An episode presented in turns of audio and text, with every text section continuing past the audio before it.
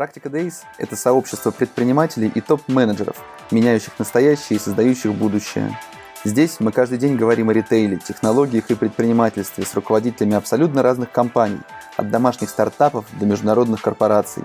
Самое главное, чего мы хотим – смотреть шире на свой бизнес, свою работу, видеть тренды и чувствовать происходящие вокруг изменения, вместе создавая свое будущее.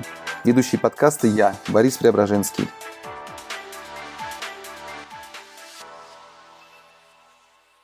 Всем доброе утро. Сегодня ко мне на утренний кофе зашла Ирина Лазарева, e-commerce менеджер Högl Russia. Ир, привет. Боря, доброе утро. Спасибо за приглашение. Я действительно с кофе пришла. Доброе утро э, всем слушателям, кто будет в моей личной группе поддержки. Я пришла. Расслабься, у нас ничего страшного не происходит. Мы Хорошо. просто дав- давно знакомы и проводим небольшой междусобойчик. А, расскажи, пожалуйста, о вашей компании. Я боюсь произносить название вслух, потому mm-hmm. что Högl достаточно mm-hmm. сложно произносится. Mm-hmm. А в чем ваша уникальность? Смотри, компания произносится как Högl. Мы учили, кстати, КЦ, это прям так серьезно. Дело в том, что мы себя называем как премиальный австрийский бренд. Но вот мы очень давно уже на рынке, восемьдесят пять лет, с девяносто второго года мы на российском рынке, и вот эта вот история, когда, ну, вот эта очередь в девяностых, когда говорили «стоим за сапогами австрийскими», это как раз была прям такая история, шутка-прибаутка про Högl. Дело в том, что, знаешь, я хочу тебе сказать, что у нас есть такие свои ценности. Во-первых, мы европейцы все-таки, и девяносто пять процентов нашей продукции, она отшивается в Европе. И это европейский стандарт качества, и наша обувь прям действительно, ну, она действительно долго носится. У нас э, покупатели присылают нам свою обувь, которой там уже энное количество лет, и говорят, смотрите, как долго я ношу вашу обувь. Э, кто-то попытался продать нам обувь, которая уже там двадцать лет, И, ну, мы этим гордимся, мы об этом говорим. Есть такая еще одна ценность – это семейность. Я прям про нее люблю говорить, мы ее не афишируем, но у нас же это семейный бизнес, да, это в Австрии семейный бизнес переходит поколение в поколение. И вот когда мы приезжаем в Австрию, у нас как бы эта история, ну, как бы она в Австрии. Потом, когда мы приезжаем сюда в Россию, у нас там между розницей и офисом она тоже семейность. И мы хотим рассказать про это также, там, вот эту семейность, ну, нашим клиентам. У нас, например, была такая история. Одна из а, тем нашей там, компании зимней была Хюгге. Такая, ну, ты знаешь, да, что такое Хюгге? Ну, такая история жизни, такая приятная, нежная. И мы решили, что мы хотим на Рождество, на, на австрийское подарить нашим клиентам там, хороший подарок вот с этим, связанный с Хюгге. Мы обзвонили нашим постоянникам, и мы решили принести им сами этот подарок. Ты представляешь? Это, то есть, приносила я, мой руководитель, там, наша девочка СММ. И это было настолько круто. Там, меня приглашали в гости, показывали коллекцию обуви, там, на чай. И вот эта вот история хочется сохранить. Вот я считаю, что такая ценность компании, которая, ну, прям, мы ее храним, несмотря на рост продаж. Пока mm-hmm. получается. Ну, если это просто некрасивые слова, в действительности так работает, то это замечательно, потому что это встречается в последнее время все реже и реже в достаточно таких крупных компаниях уже растущих, тем более международных. А, расскажи, пожалуйста, Ир, как устроены ваши продажи? Все-таки сколько у вас магазинов, аутлетов? Можешь рассказать в этом плане о вашей компании? Смотри, у нас двадцать четыре магазина на данный момент, у нас шесть аутлетов, сейчас вот в сентябре открывается седьмой в Риге, у нас есть два магазина партнерских, и там корнеры есть несколько, которые вот, ну, оптовики. Это наша история. Если еще маркетплейсы задевать или пока нет? Ну, хорошо, заденем отдельно маркетплейсы. Слушай, банальный вопрос, но интересный, как на вас сказалась пандемия, что было с продажами? Слушай, Борь, ну если говорить про нас как, там, типа, Högl, да, ну, плохо сказалось, потому что большая часть а, нашей выручки – это все-таки розница. У нас до сих пор закрыты некоторые магазины. А, Питер, наверное, открылся только недавно. И поэтому мы так не очень хорошо переживали это время. Но если говорить про e-com, вот тут, м- как Högl e-com, вот тут мы не ожидали там такого роста, у нас там икс два, икс три был, особенно апрель-май, и мы даже там, удивились, обрадовались, и в какой-то момент даже пытались отключить какие-то рекламные кампании, знаешь, чтобы не перерасти еще выше, потому что на следующий год нужно показать план. Ну, то есть у нас хорошо было. Угу. Ну, в данный момент обувной бизнес как себя ощущает вообще? То есть после открытия розницы, ну, почти всей розницы, я так понимаю, вашей, e-commerce откатился к докризисным показателям? Да, это прямо в августе увидели. Мы еще запустились на Ламоде, думаю, какая-то часть, чуть-чуть, может, небольшая, ушла туда. И это прям видно. То есть мы сейчас прям пришли к тем планам, которые намечались в апреле. Ну, и розница, она, кстати, ну, мы думали, будет хуже. Люди ходят, покупают, а, тем более у нас сейл обычно стартует очень поздно, и вот только сейчас, да, у нас там стартовала последняя, последняя фаза, и, ну, покупают, то есть все вернулось. Мы, мы реально прогнозировали, что будет хуже. Но сейчас в моменте, в моменте год к году вы идете, получается, как прошлый год или как план? Если розница, да, я точно там не буду говорить, мне кажется, как год в год, тут я, ну, я не знаю точный план. Яком мы идем как план, ну, то есть как планировали с приростом к тому году. Угу. А, многие компании в период закрытия магазинов использовали свой розничный персонал для консультаций, для ответа на звонки, кто-то использовал как курьеров. Что в этом плане сделали вы? Все-таки магазинов достаточно много, и ресурс достаточно серьезный был не задействован в бизнесе в этот момент. Горь, знаешь, такая история была у нас, как сказать, я вот знаю про как раз компанию, которая задействовала как курьеров а, своих сотрудников, и я знаю, как они там приросли в среднем чеке к этому. И это, ну, это были обувщики, мы прям разговаривали, это был очень крутой кейс. Мы тоже, я считаю, например, когда, я считаю, что лучше, как продавцы, продать никто не может. Когда мы ездим, мы ездим на заказ коллекции в Австрию, и как я выбираю заказы, да, как а, у меня есть аналитика, и у меня есть там свое чувство прекрасного, как, ну, что да, что нет. Как это делают наши директора магазинов? Они настолько щепетильно к этому относятся. Вот это пойдет для этой ноги, вот это влезет, это не влезет. Они так круто презентуют товар. И, короче, мы решили... А, мы запустили WhatsApp недавно. У нас такой WhatsApp, ам, как я его называю, знаешь, ам, такой... клиентоориентированный, без каких-то, ну, то есть, ламповый. Без каких-то правил. Ну, да, прямо у нас, то есть, знаешь, такая история консультации, где-то, может, там, там у нас девчонки сидят прям наши в штате, да, они такие, ну, модные, такие приятные. А здесь мы решили запустить, что, во-первых, у нас как бы новая коллекция вышла, у нас не приходит сто процентов коллекции, и она не вывалится на сайт, у нас в течение, там, какого-то определенного времени она дополняется.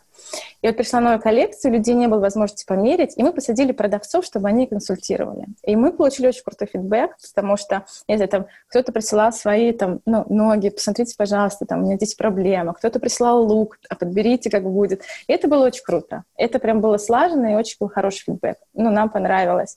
И мы даже думаем, что как-то его а, дальше... М- как-то интегрировать, не знаю, как, насколько получится это на сайт, но, может, там в Instagram историю, где продавцы, реально консультанты будут говорить о определенной модели обуви, это было бы хорошо, круто. Uh-huh. А, ты e-commerce-менеджер. А можешь uh-huh. рассказать, что входит в твои обязанности, каким e-com'ом ты управляешь? Ну, в моей обязанности, я так люблю говорить, в моей обязанности ходит это все. Ну, как я, это от начала заказа, да, то есть от начала заказа коллекции для онлайна а, до всех изменений на сайте. У нас, у нас есть австрийский а, там, хед-офис, да, в Австрии, который очень серьезно относится к визуальной части истории, да, что-то там поменять а, под российский рынок, да, что-то мы должны написать огромные там талмуд и презентации, что будет хорошо для нас. А, мы, мы работаем с fulfillment-оператором, за все процессы отвечают они, за такие важные. А, Эльза, можно говорить с кем? Или, да, конечно, да? Нужно. Мы работаем с КупиВипом. Что еще? Маркетинг, да, у нас тоже наши ребята на стороне, да, и что-то, ну, логистику от КупиВип отвечает, есть какие-то там... У нас маленькая команда, все какие-то тоже креативы придумываются у нас здесь. Я очень люблю сервис, очень люблю сервис, и я там сама читаю сервисные письма, я люблю связываться с клиентами лично, там, по личному номеру, то есть это прям такая... Это та, та точка роста, где хочется расти дальше, поэтому мы прям пытаемся туда пойти. Слушай, ну это пока заказов, скажем так, не очень много, и пока не mm-hmm. очень много пишете, есть mm-hmm. такая возможность. Или вы стараетесь именно и в перспективе тоже, все выращивая и выращивая, наращивая ваши продажи, сохранить вот этот подход индивидуальный, и сама ты будешь читать дальше, продолжать эти письма? Ну, сейчас у меня уже получается все меньше и меньше. Это раз. Во-вторых, ты знаешь, Боря, у нас все-таки шестьдесят процентов это наши постоянники, и они прям... Ну, то есть иногда там, я на сервис получаю письма, когда они там... Может написать просто такое большое письмо о том, где нам нужно быть лучше. Ну, то есть прям, давайте вот это сделаем, вот это, вот это, ведите вот это. И хочется, конечно, это как-то... Я не знаю, как будет дальше. Сейчас все становится тяжелее и тяжелее. Там, и, и чем больше заказывать, тем больше каких-то косяков вылазит, да. Но будем как-то стараться, будем что-то делать. Вот, ну, пока не знаю, как это получится, но это вот та точка, куда хочется, где хочется расти. Uh-huh. А кто ваша целевая аудитория? С кем вы так работаете? А, слушай, ну у нас целевая, у нас она сейчас такая, как бы это там ни звучало, она чуть-чуть раздвоилась, да, у нас есть м, все-таки женщины там, взрослого возраста, которые давно любят Högl, уже там двадцать-двадцать пять лет покупает Högl, вот есть она, и она прям, ну, как бы растет, да, смотрю, уже пятьдесят пять, шестьдесят пять пошла история, и мы м, вот три года уже существует онлайн, и мы все-таки еще целенаправленно, у нас как бы коллекция стала более такая фэшн, да, и австрийские коллеги задумались об этом. И мы еще развиваем вот эту молодую категорию, которая там двадцать восемь - тридцать четыре, вот, вот, вот сюда уходит, ну, тридцать шесть, вот сюда уходит. И они. Такая у нас двоякая. Ты говоришь о премиальном сервисе, но при этом достаточно большое количество компаний, в том числе и у меня в эфире, говорят о том, что работая со сторонними подрядчиками, обеспечить премиальный сервис просто невозможно. Как с этим справляетесь вы? Боря, к сожалению, это да. Это, это наша боль, да. У нас есть две, вот мне кажется, две истории, которые показывают премиальность. Нет, три. Там клиенты ориентируются, если она еще на нашей стране. Есть КЦ, которая... У нас тоже на аутсорсе, да, нас с КупиВип. С ним мы еще, наверное, можем как-то поработать. Я собираюсь в сентябре поехать сама в КЦ поработать. Там мы хотим выделить себе нескольких операторов, их обучить, там, обучать новой коллекции, как-то их, я не знаю, увлекать, может, там, заинтересовать нашей обувью, которую мы готовы там, дарить и презентовать. А вот с логистикой очень тяжело.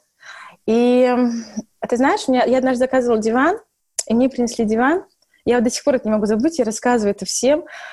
Парни э, такие... Диван был там не какой-то премиум-сегмент, ну, там, не дешевый, но хороший. Пришли парни, мне кажется, чуть ли не в рубашках, грузчики. А от них там пахло парфюм, и это был такой, такой, как сказать, вышаг, наверное. Знаешь, они настолько красиво презентовали себя и бренд, и я понимаю, что вот за этим, наверное, будущее. Очень хочется хорошего сервиса. Пока мы не знаем, что делать.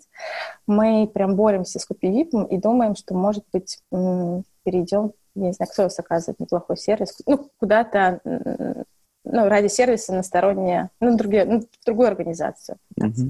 Ну, может быть, Ламода. Кто yeah. смотрит этот эфир, напишите в комментариях, да, кого бы вы посоветовали для хё, хё, для, в общем, для Ирины. А, слушай, ну ты говоришь, ты поедешь в колл-центр к партнеру. Вообще в целом, если говорить о влиянии на качество сервиса, каким образом еще возможно, кроме того, это делать, кроме того, что приехать и непосредственно на месте им пытаться объяснить, объяснить, объяснить какие-то вещи, которые нужно делать? А, или действительно вариант единственный — создавать свою логистику, свой колл-центр? Создавать, конечно, свою логистику колл-центра — это, наверное, класс. Это очень здорово, но не в наших масштабах, не в наших брендах. Мы даже, мы даже об этом вообще не мечтаем. Мы даже выбрать там компанию какую-то, какую-то даже, может, повыше классом курьерскую. У нас там нужна интеграция особая, да, у нас даже с этим проблемы. Поэтому пока это, знаешь, это, наверное, то, что можно дать, это общение между клиентами и объяснение каких-то ситуаций. Ну вот только вот это. Ну, как мне кажется, это проблема как раз вот этой домашности, домаш... одомашненности компании, одомашненности бизнеса, когда процессы построены больше на взаимоотношениях, а не на четкой системе и на четком регламенте. И если компания умудряется в этой системе зарабатывать деньги, это замечательно, и, мне кажется, возможно, нет смысла двигаться в какую-то более бюрократизированную структуру, если все и так работает. Это же приятно работать так. Но всегда есть какие-то вещи, куда хочется стремиться, да, и как бы просто так уже на накатанном не хочется, хочется что-то новенькое. Ну, все-таки яком, знаешь, яком же развивается. Слушай, ну если говорить о стремлении, о развитии, все-таки что в перспективе для вас значит e-commerce, онлайн, и каким образом вы планируете его в будущем более глубоко интегрировать в ваш бизнес, и нужно ли это? Ну, слушай, e-com для нас это... это такая глобальная часть бизнеса, да, все-таки это презентация бренда по всей России, потому что у нас магазинов не так много. Это все-таки заработок, достаточно хороший заработок, и это возможность дать клиенту выбирать, да, что он хочет, там, как он хочет заказать онлайн, офлайн и, и, и так далее. И, наверное, такая важная точка, куда стремится вообще весь бизнес Högl, вот я сейчас еще расскажу, это все-таки клиентоориентированность. Мы прям, я думаю, что это та точка роста, и пандемия это показала в два раза, ну, несколько раз просто, что все-таки люди идут к бренду, как ни крути. Ну, большая часть, там, особенно наш сегмент, но все-таки не самая дешевая обувь. Угу. И бренды иногда что-то прощается. Слушай, ну, если говорить про клиентоориентированность, у вас... предоплата отсутствует, у вас бесплатная доставка, бесплатные примерки? Мы в пандемии включали бесплатную доставку, бесплатные примерки. У нас это очень хорошо дошло. Ну, дошло, да. Мы сейчас хотим сделать на первый э, заказ, ну, чтобы люди познакомились с брендом, тоже бесплатная доставка, бесплатный возврат. Пикпоинт у нас давно бесплатный возврат. Э, мы пытаемся как-то эти косты все-таки переложить на себя, чтобы у людей, ну, было... чтобы люди не очень там тратили на... кроме обуви ни на что. Вот так вот быть. Угу. Слушай, ну если говорить о стратегии развития на будущее, все-таки пандемия оказала какое-то влияние на то, кем вы будете в будущем? Будете ли вы продолжать открывать магазины? Все-таки, ты говоришь, небольшая компания, тридцать магазинов, да, там, в аутлеты, не аутлеты, это достаточно приличная сеть. И планируете ли вы развивать ее или все-таки будете как раз уменьшать и пытаться в клиентоориентиров... клиентоориентированности своей больше интегрировать продажи в онлайн? Боря, это вот чуть-чуть не ко мне вопрос, да, все-таки к рознице я имею такое достаточно, ну, небольшое отношение, поэтому здесь, наверное, вопрос генерального нашего там менеджмента, да, как они будут дальше делать и будут ли закрывать. Но если у нас сейчас закрывается там новый магазин, я думаю, что все хорошо, мы в розницу верим. У нас все-таки клиенты любят, ну, как бы у нас прям любят розницу, да, любят прийти, попить кофе, поговорить о жизни. Я говорю, у нас даже когда м- там наши директора делают заказ, они там заранее отправляют клиента. То есть у нас такая прям такая своя тусовочка, ну, как, знаешь... Слушай, ну, ты сказала о том, что у вас около шестьдесят процентов это постоянные клиенты. Это касалось онлайна или офлайна? Это вообще всего. Слушай, онлайн, ну, как, то, ну, угу. Но, как правило, большая доля постоянных клиентов в онлайне означает, что маркетинг не очень активно идет. Ты знаешь, Борь, у нас такая история, что вот если ты примерил когда-то обувь, да, Högl, и если она тебе подошла, есть большая вероятность, большая вероятность, восемьдесят процентов, что ты еще придешь. Ну, потому что она прям хорошая, удобная. У меня у самой, там, не знаю, шпилек штук десять. Не потому что я работаю в Högl, я не буду работать в Högl, я их буду все равно покупать. И вот, наверное, вот здесь вот эта история. Маркетинг нехорошо работает. Не масштабно, прямо так. Я задумаюсь над этим вопросом, как бы мы подумаем. У нас есть тот прирост, который мы хотим, мы видим тот прирост в, в, там, в новеньких, да, мы видим прирост в нашем ЦА, куда мы стремились, да, там омолодить как-то аудиторию.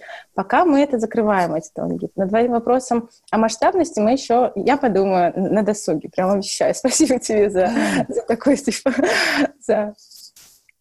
Закусил утром, да. да, да. Слушай, не, расскажи, пожалуйста, что вы делаете, что вообще характерно в маркетинге для подобной вам сети? Понимаешь, Боря, у нас тут сильно тоже не разыграешь, да, есть какие-то там свои каналы, которые работают, да, на диджитал определенные. А у нас же мы никогда не кричим о сейле, да, у нас сейл, вот, например, в период пандемии, когда наши А, там коллеги по цеху, будем так называть, уже продавали семьдесят процентов скидки, у нас было всего лишь шесть артикулов с двадцать процентов скидкой. То есть у нас сейл, он, мне кажется, самый последний вообще на рынке всегда. И мы никогда этим не кичимся. У нас там вот эти купоны, которые могут быть. У нас к Criteo мы только, наверное, подключили... и то в пандемию, чтобы хотя бы как-то, ну, чтобы он там он раскрутился, на, когда уже начали давать скидки. Поэтому мы больше рассказываем, такой у нас, знаешь, там у нас триггеры очень хорошо заходят, история, да, там у нас имейл очень хорошо, мы, мы к имейлу подходим определенно, у нас Instagram хорошо продает, сейчас WhatsApp, ну вот WhatsApp прям стал хорошо продавать. У нас одно время Помогал, ну, Viber, ну, прям вообще просто летал, как, ну, отправишь, там, продажи прям видны. И мы больше... Нам, к сожалению, нас не так можно чем порадовать скидками какими-то, и мы больше про новую коллекцию, про есть. Поэтому, наверное, у нас, может, и шестьдесят процентов наших постоянников. Ну, по названию вашей компании первое место в рекламе, естественно, занимает Ламода. Вот, рекламируюсь, рекламируюсь. Вот они бегут и собирают весь, весь возможный трафик.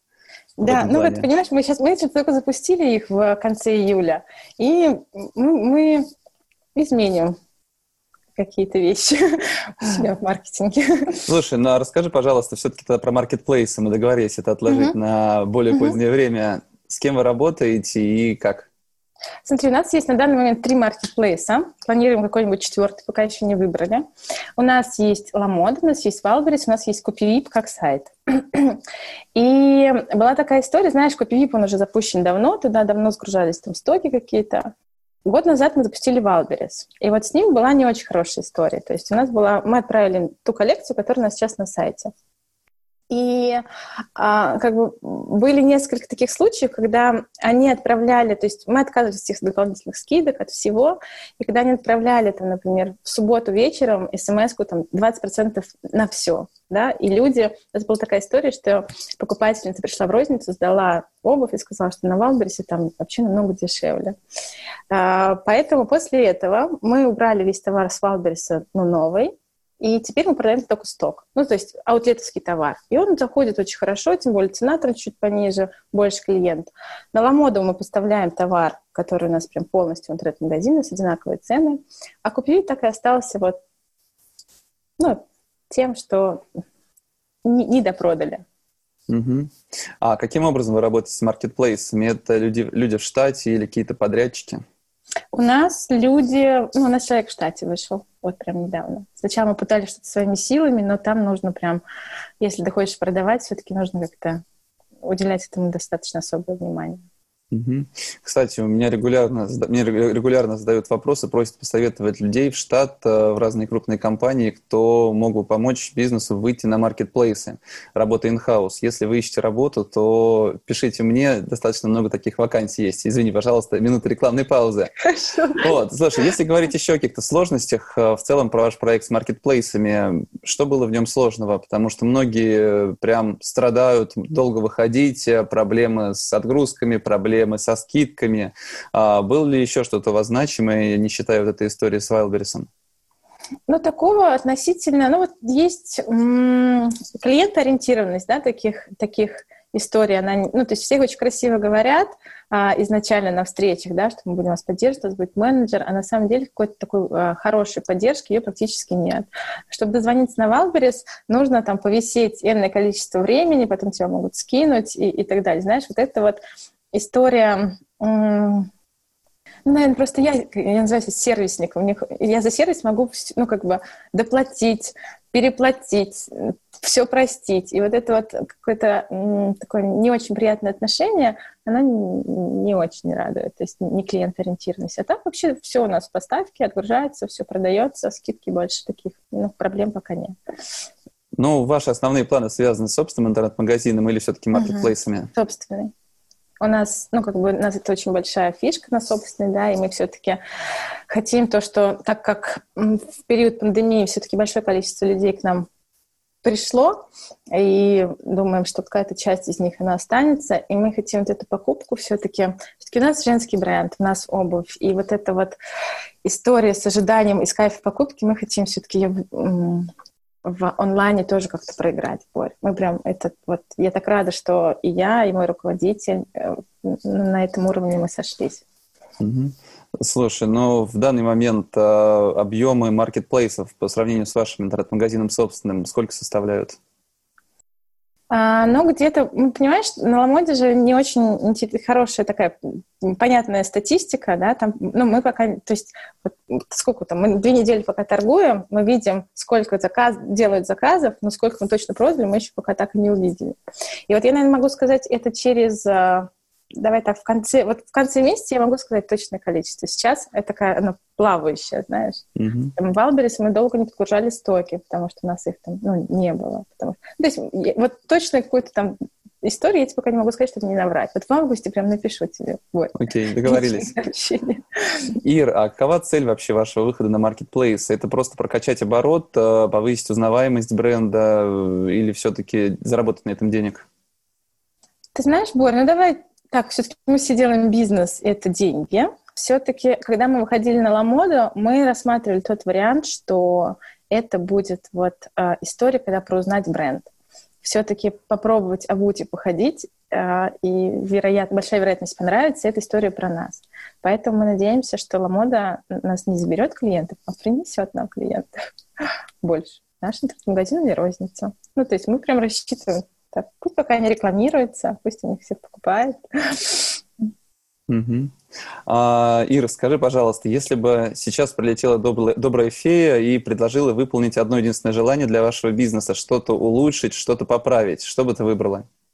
Ты знаешь, Борь, а, я бы выбрала, наверное, чтобы клиент был счастлив и он умел а, прощать ошибки. Понятно, там, что идеальных, ну, идеальности не бывает. Идеальность даже скучно. Ты представляешь, что у тебя было все идеально? Ну, как бы, тогда бы, наверное, было скучновато. А я то, бы с удовольствием что... попробовал бы, что все было идеально и не было да? никаких проблем, ну, честно говоря. Да. Ну, ну, я поскучал бы. Ну вот, а я считаю, что идеальность, и мы растем на ошибках. И вот там у нас были такие кейсы, знаешь, однажды я ну, получила там, письмо тоже на сервисе, да, там женщина писала, что я, вы там меня подвели, я с вашим сервисом больше никогда не буду там соприкасаться, вообще бренд ваш больше там ненавижу. И мы связались с ней, мы решили в итоге ее проблему там, с помощью розницы.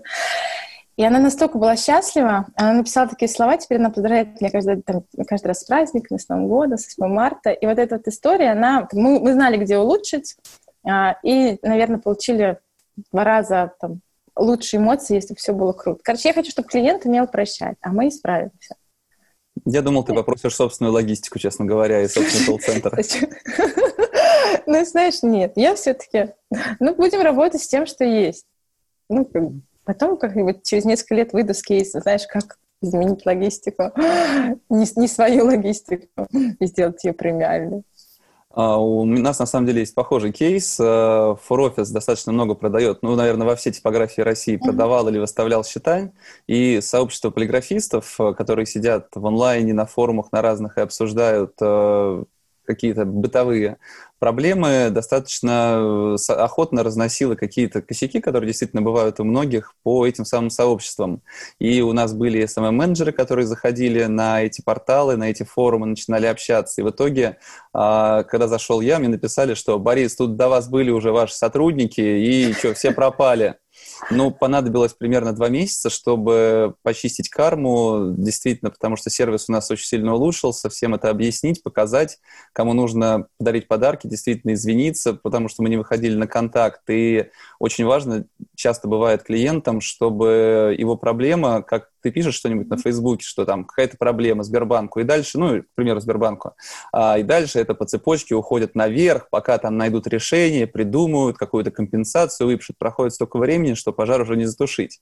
Поэтому в нашем бизнесе оказалось очень важно, чтобы ты сразу прочитав ситуацию, быстро посмотрев э, в историю этой продажи, что там же было действительно, э, произошло, мог четко сразу вынести вердикт какой-то, четко гарантировать какие-то компенсации или объясниться. И за несколько месяцев действительно мы стали, можно сказать, друзьями, наверное, с большим количеством разных полиграфистов. Бывают какие-то истории, но в целом именно коммуникация, на которую, к сожалению, самому мне приходится тратить достаточно много времени для того, чтобы прошерстить все эти форумы, ответить на все эти сообщения. Это действительно очень полезно для такого небольшого бизнеса, где нет там десять миллиардов в год выручки. Мне кажется, это достаточно правильное решение. Скажи, пожалуйста, вы готовы готовитесь ко второй волне? Знаешь, Борь, ну, вот у нас нет таких разговоров. Мы, ну, у нас, у нас есть план, да, мы хотим редизайн сайта, у нас сейчас новая коллекция будет на сайте, у нас есть какие-то там, ну, мы хотим маркетинг какой-то такой интересный, какие-то проекты сделать. Вот к этому мы готовимся. А чтобы, ну, чтобы что-то делать еще для этого, ну, такого мы, ну, мы не делаем. Мы, не, может, не очень в нее верим, конечно же, но как, как Яком мы готовы уже. У нас стоки загружены, все, ну, как бы все хорошо. Ну, а так у нас есть куча дел просто, но не до второй волны. Вообще.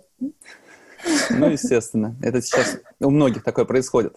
А, спасибо тебе большое, что нашла время присоединиться. Я понял секрет, как получить много комментариев. Надо звать в эфир красивых, умных девушек. А, я прочитать там, к сожалению, все не могу, что накомментировали. Если были вопросы, то потом посмотрю, но подозреваю, это больше а, обсуждение как раз а, мои гости. А, спасибо тебе большое. Ты вот, очаровательна. Очень приятно. Спасибо. Отличного дня.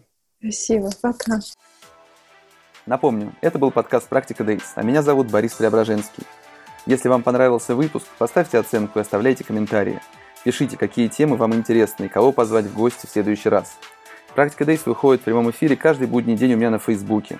Еще видеозапись эфира удобно смотреть на YouTube.